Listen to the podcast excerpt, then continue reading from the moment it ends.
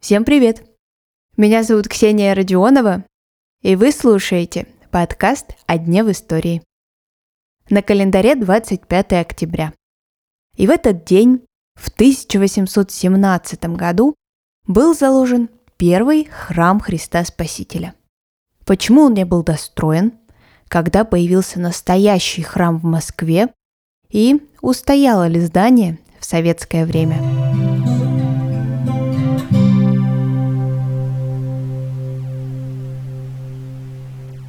Белое сооружение с золотыми куполами – один из символов Москвы.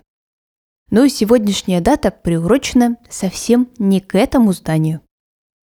В честь победы в Отечественной войне 1812 года император Александр I принимает решение возвести храм. Объявлен конкурс, выбран победитель. Ровно 206 лет назад на Воробьевых горах присутствии императора и членов его семьи торжественно заложен первый храм Христа Спасителя. Но осуществить этот проект не получилось. Почти четыре года шли работы. И с воцарением Николая I возведение собора было остановлено. На избранном месте строить столь огромного здания нельзя – потому что части храма и его фундамента углублялись бы ниже крепкого и глинистого слоя. Если же, несмотря на величайшие затруднения, все-таки нужно строить храм на предполагаемом месте, то, чтобы преодолеть эти затруднения, потребуются издержки, превышающие возможность, так как нужно будет прорыться сквозь все песчаные слои, простирающиеся до неопределенной глубины – чтобы дойти до крепкого материка, не могущего осаждаться. Пришлось искать новое место. И этим лично занялся император Николай I. Предыдущего архитектора оштрафовали за злоупотребление доверием императора и за ущербы, нанесенные казне. Автора первого проекта храма Христа Спасителя сослали в Вятку и оштрафовали все его имущество. Правда, гнев императора длился недолго. Архитектору все-таки позволили работать, но уже не в Москве.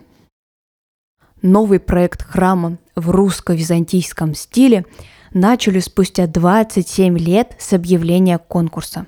А освящен храм был спустя 71 год с окончания Отечественной войны, уже при императоре Александре III. Внутри храма были размещены 177 мраморных досок с именами офицеров, погибших в войне с Наполеоном. Жизнь этого архитектурного творения оказалась недолгой. Со сменой власти в стране помпезное здание в центре столицы оказалось, конечно же, лишним. И принимается решение храм уничтожить. В 1931 году храм Христа Спасителя в Москве был взорван. Свято место пусто не бывает. В 1960 году на месте храма открывают самый большой открытый бассейн в мире. Назывался он, понятно и лаконично, Москва. Сперва был храм, потом хлам, а теперь срам. Говорили про это место москвичи.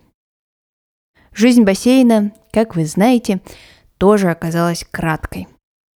Концу существования Советского Союза появляется общественное движение за восстановление храма Христа Спасителя. И теперь уже на месте бывшего бассейна в 1999 году возводится новое здание собора. Оно-то сегодня и украшает столицу – Храм Христа Спасителя – это самый большой собор Русской Православной Церкви. Он вмещает в себя 10 тысяч человек. На сегодня это все. Не забывайте подписаться на подкаст на календаре, и так вы точно не пропустите новые выпуски. Хорошего дня! Услышимся совсем скоро.